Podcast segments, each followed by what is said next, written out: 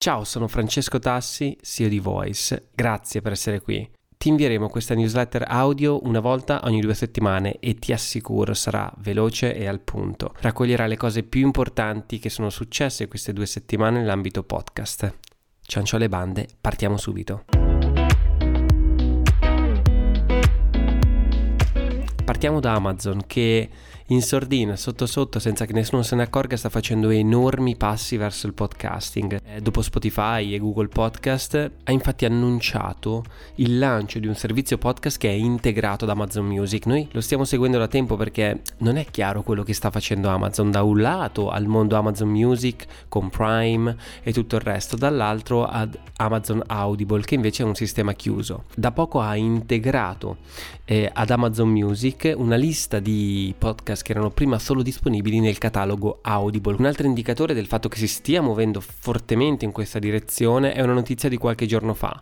Eh, Amazon ha acquistato podcast.com per una cifra stimata intorno al milione di dollari. Questo dominio oggi fa il redirect su Audible, quindi se provate a digitare podcast.com verrete reindirizzati su Audible, ma è chiaro che Amazon ha qualcosa in mente, ha una strategia in mente ed è sicuramente uno dei player da tenere d'occhio in questo ecosistema.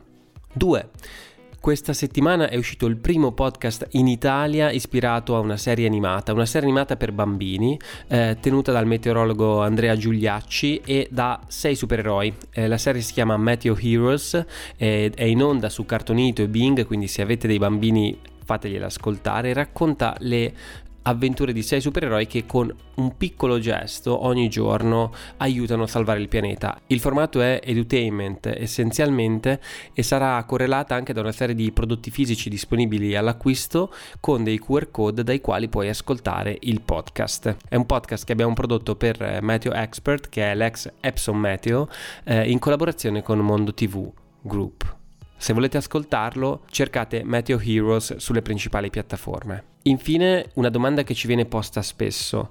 Um, ok, ho fatto un podcast, l'ho distribuito, l'ho fatto, ho fatto un podcast aziendale, ma cosa avviene dopo la distribuzione? E come posso misurare se il podcast effettivamente sta avendo successo o meno? Devo guardare il numero di ascoltatori, il target, um, insomma al mio capo devo dire che è stato un successo o un flop deludente.